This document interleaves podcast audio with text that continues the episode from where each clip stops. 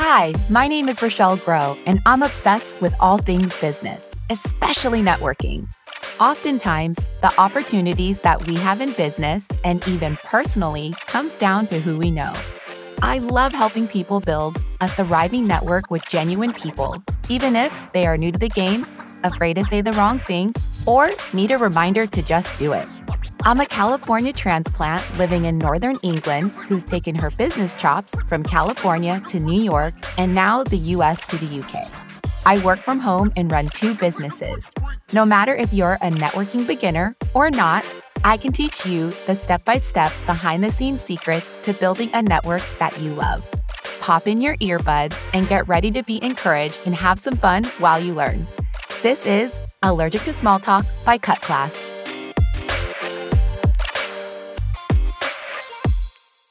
Hey there, everyone, and welcome back. Let's dive into episode two of the Allergic to Small Talk podcast. Have you ever shared something vulnerable with a close friend? It could go something like this I'm 36, I'm going through a bankruptcy from my multi million dollar business, I have a toddler, and to make matters worse, I'm going through a divorce. How on earth can I reinvent myself, reintroduce myself, and show up for my network in an authentic way that still makes sense. Listen up. Everyone has to start somewhere after major life shifts and transitions. In fact, many times when we get caught in these crosshairs, the real thing holding us back is fear. But we know that, right? If you have ever gone through any life transitions, big or small, and wondering, how the heck do I still show up? You are going to adore my guest today.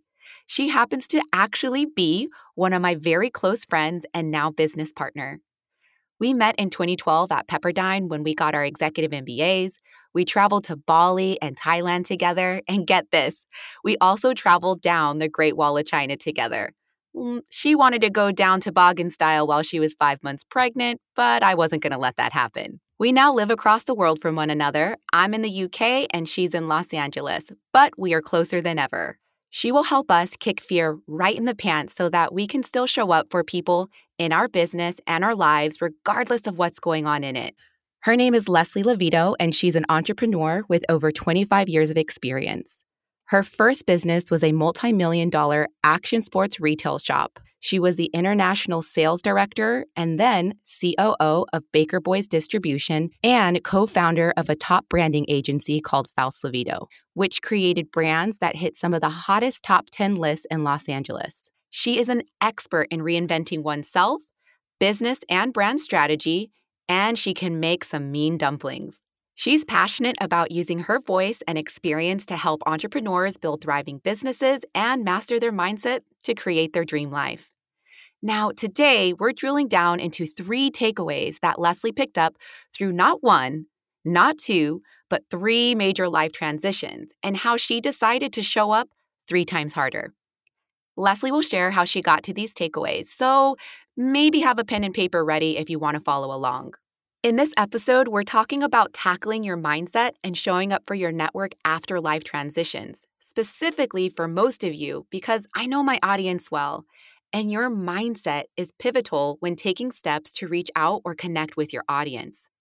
So, as we go through each of Leslie's takeaway, see how you can use them for what you want within your business or career or life. Let's make 2021 your year. And this is a perfect place to start so I won't make you wait any longer. I can't wait for you to meet my dear friend Leslie. Hey, Les, thank you so much for coming on the show. I'm so happy to have you here. Me too. So thrilled to be here. Excellent. First, I just want you to tell my listeners a little bit about you. I gave you a proper introduction when I started the episode, but I would love people to hear from your own words, like when people say, Tell me about you. What do you say? Oh man, just for the record, I've only recently started not to cringe at this question. I've always been a real introvert, as you know, super quiet, and I really am one of those people who prefer to listen to others talk about themselves. Over the last several years, I've really worked on developing my social skills and really just myself. I live in Los Angeles. I'm married with two kids. We also have a dog who's an Australian Shepherd and a cat that's a ragdoll. So basically, we're your average family of four with two pets. I never set out to be a businesswoman. My family had their best intentions on turning me out as a doctor. but life had a different path for me. My first experience in business actually started in high school when I was a professional balloon sculptor, if you could believe that. that was in my teens. Then in my early 20s, I really, like, really didn't want to get a real job. And so I kind of fell into the next 13 years of my life of owning a skateboard and snowboard shop called the G Spot. I, I love, like, Leslie. that is the best, the best name for a retail shop. it was super fun. And on top of it, the whole store, the outside of it was painted bright purple. So it was definitely a fun place and a fun time. um, during that, we I did that for almost 13 years. And then during the recession, the G Spot closed.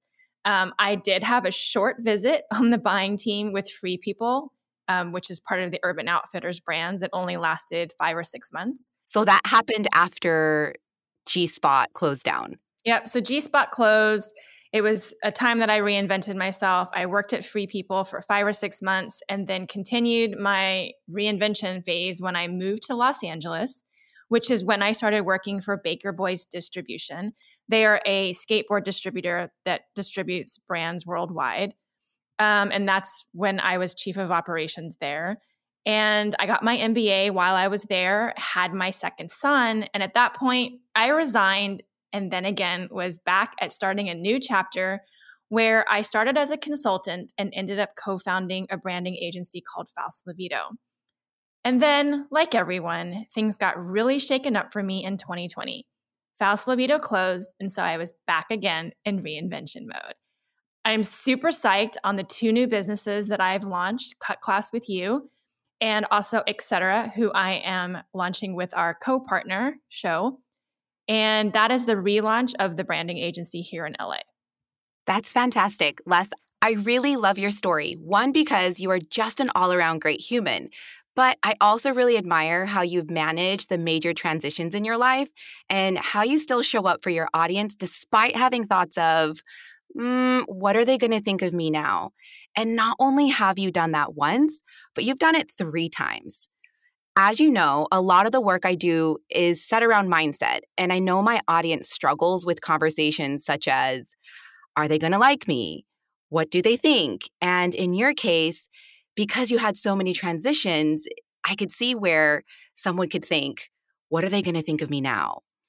all of these solo conversations, and I call these solo conversations because most of the time people have these conversations with themselves only. It's that little voice that seems so tough to quiet down.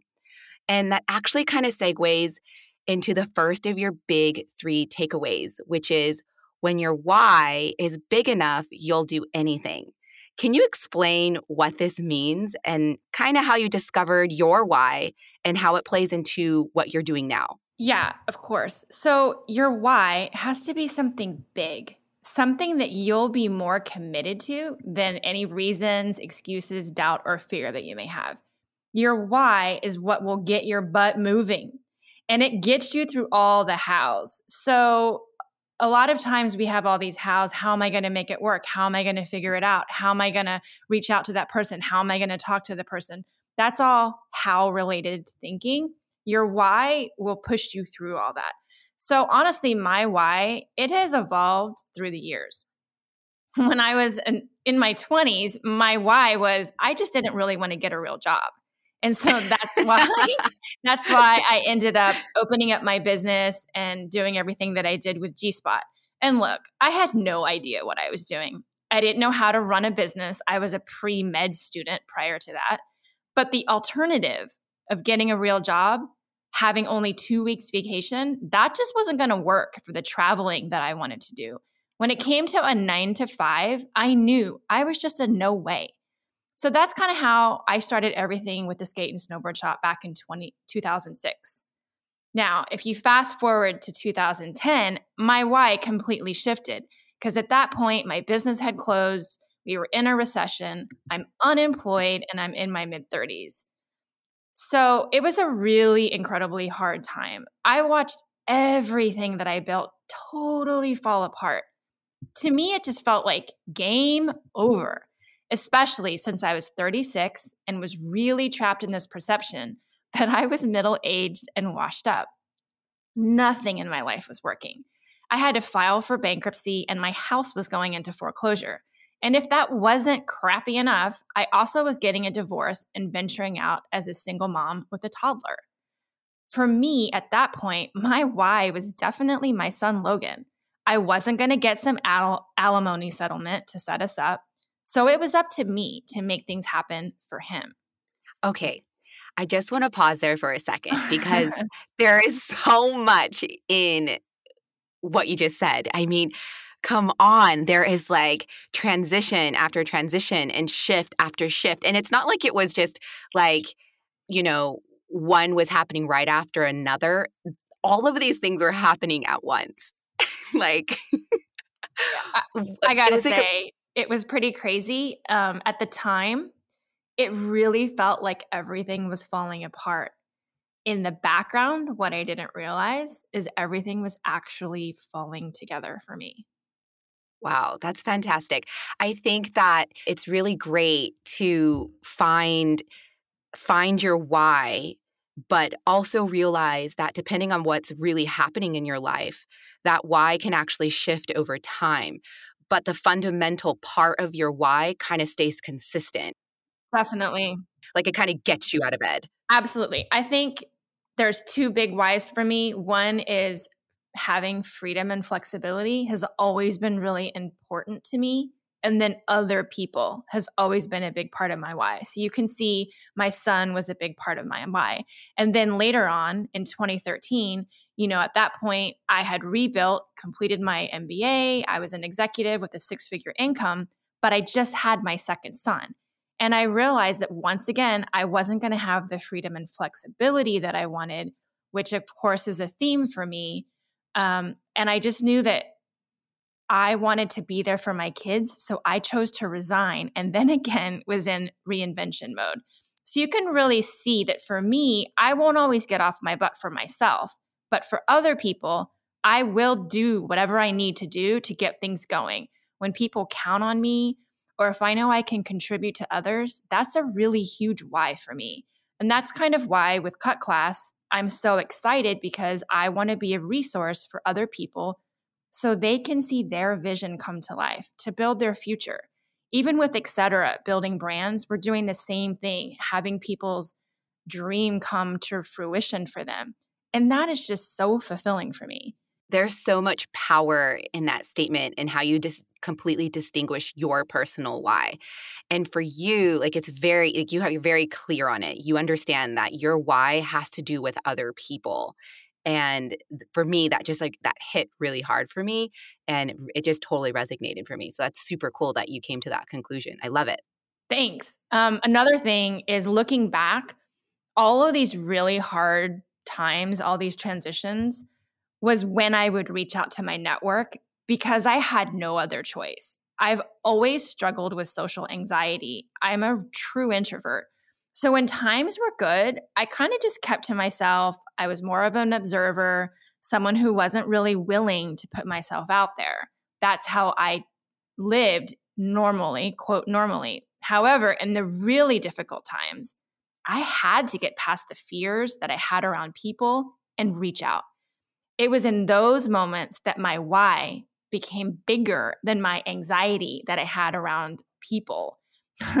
in fact, it's kind of like I had new, bigger anxieties on my mind than what people thought about me if I had what it took or if I would fail, because I had to go and make something happen.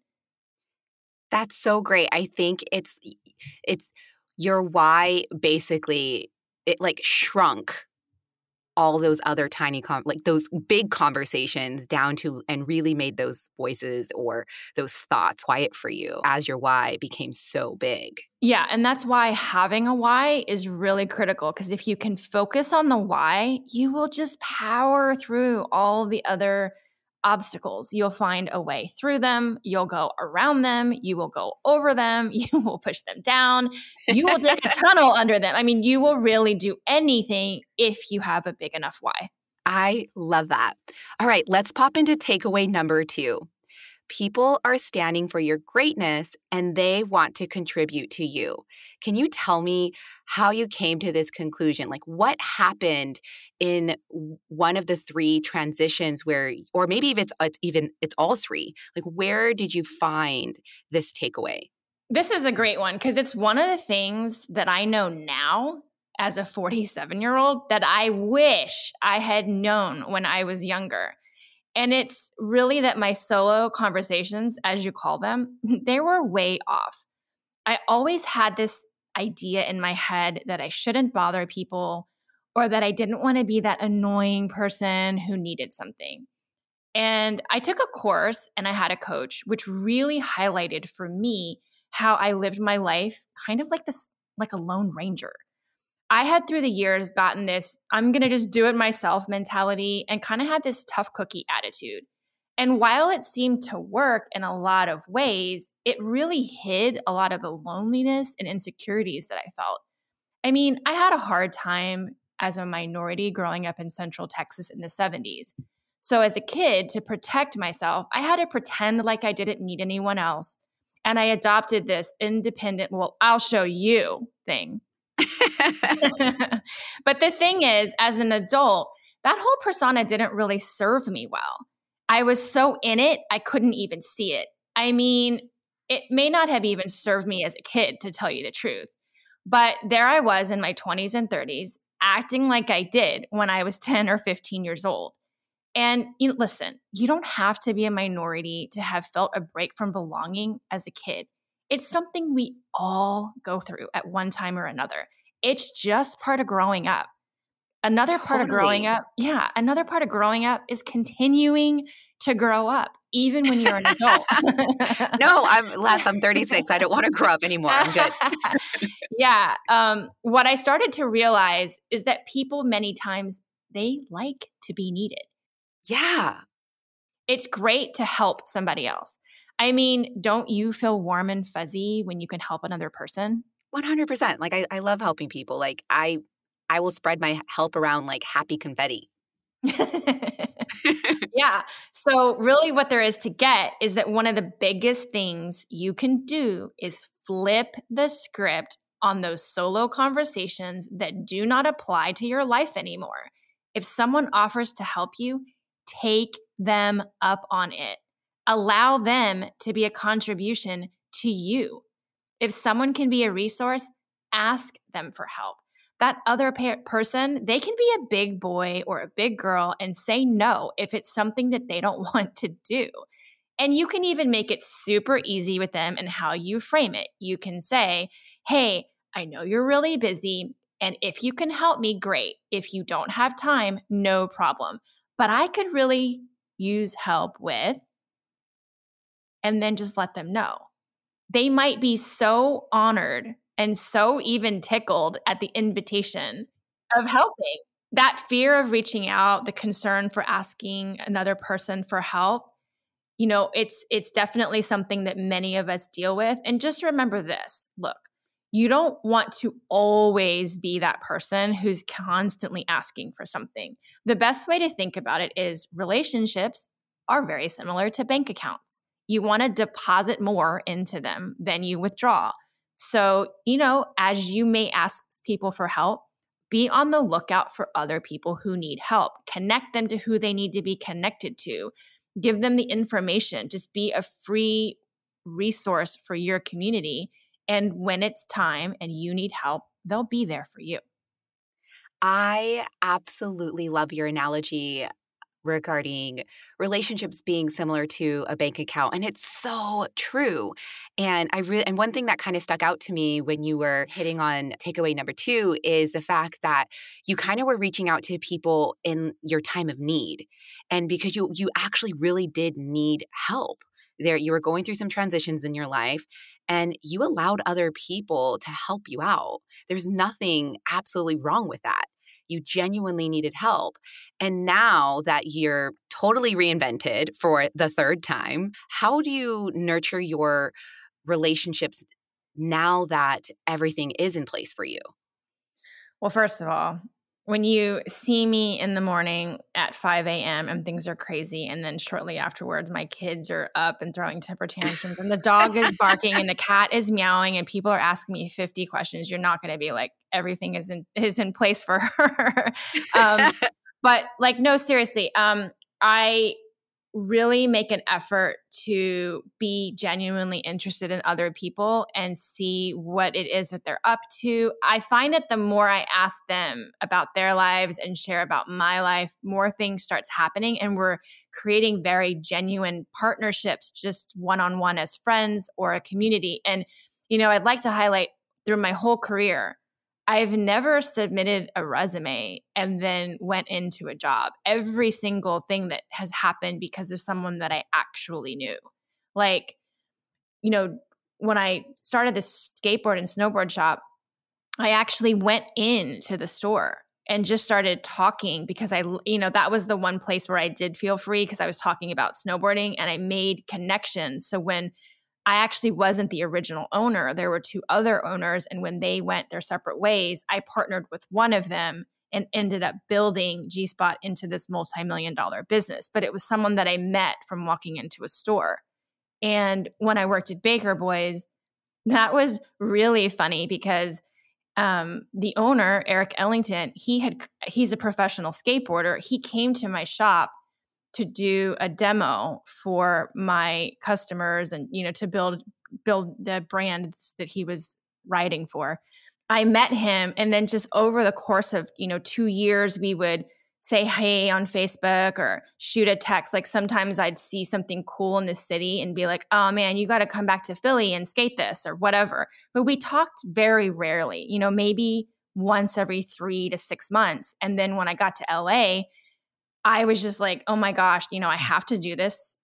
I got to figure out what's next for me. And so I, I was dying to like of embarrassment, but I reached out to him, you know, because he's this professional skateboarder and super easy on the eyes. So, you know, there was that whole component too.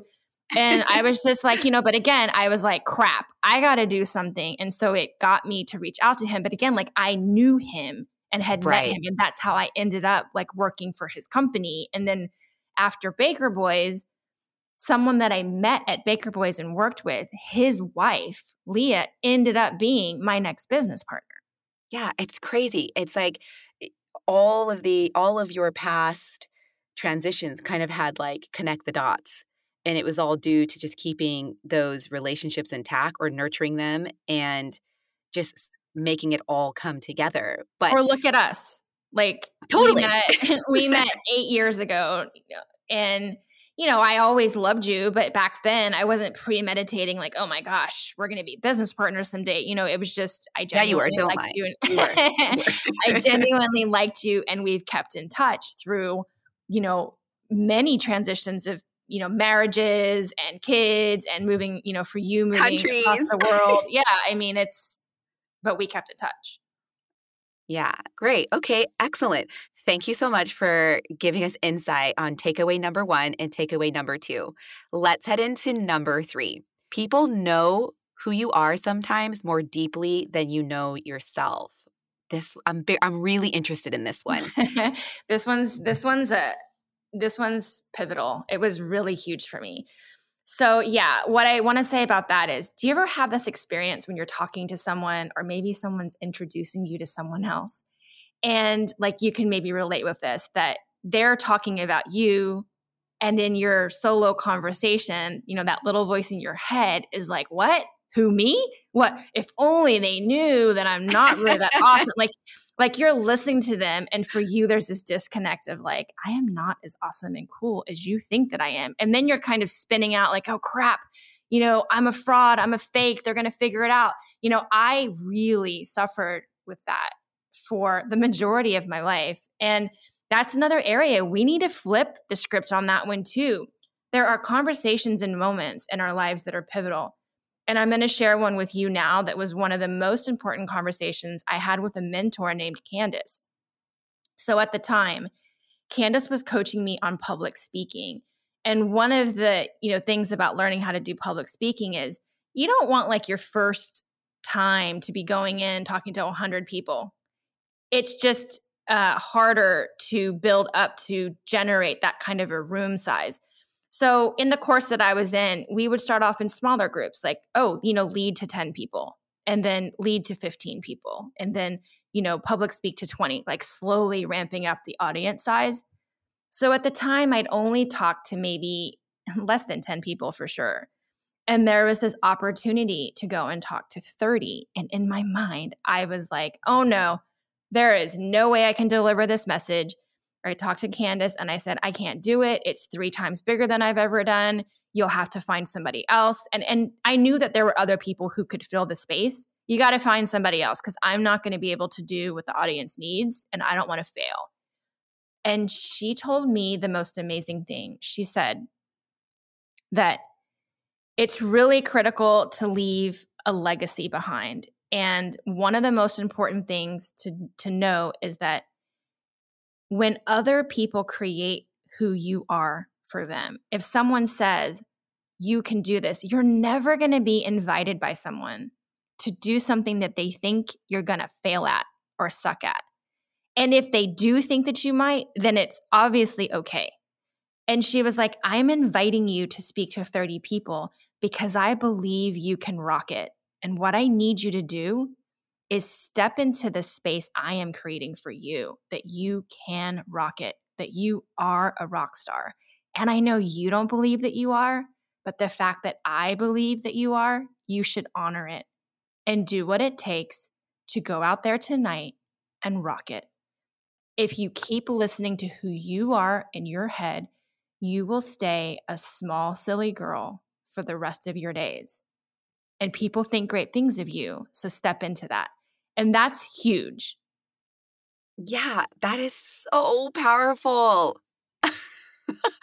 I I'm so glad that you saved the best for last and I definitely think takeaway number 3 is something that my audience definitely for, they forget about or maybe they don't want to believe right i think it was similar to what you were explaining in your story that it was that whole conversation going on for you but when you can just take a look and really grasp that pe- people want to stand for your greatness you can really go out there and tackle anything.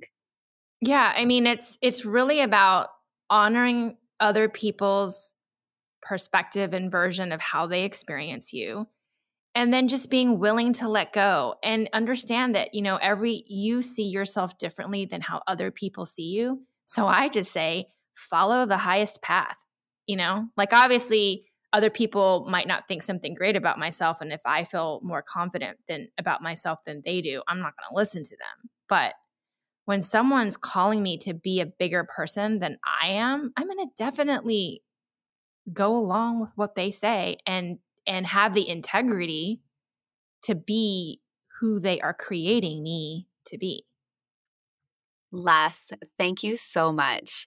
Your takeaways were definitely amazing. The life transitions you've been through, the way you've reinvented yourself time and time again has been absolutely amazing.